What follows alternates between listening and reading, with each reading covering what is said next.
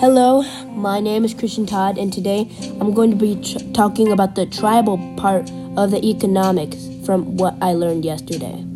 So, what I learned from the tribal economic is that they have like a system for like they hunt, they like catch fish, they guard, and it's like it's like wild animals, but like but like with humans, except like we're like smarter and no offense to animals, but like we are way smarter.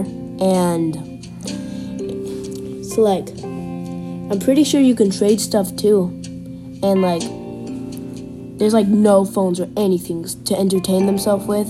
So I don't even know how they lived that long or how they live that way, but it's kind of if I had to do that, I would lose my mind because like if you take a, a, phone away from me or any type of electronic, I'm like one step away from being a wild animal. And it's like, cause like I'm so addicted, and it's like crazy.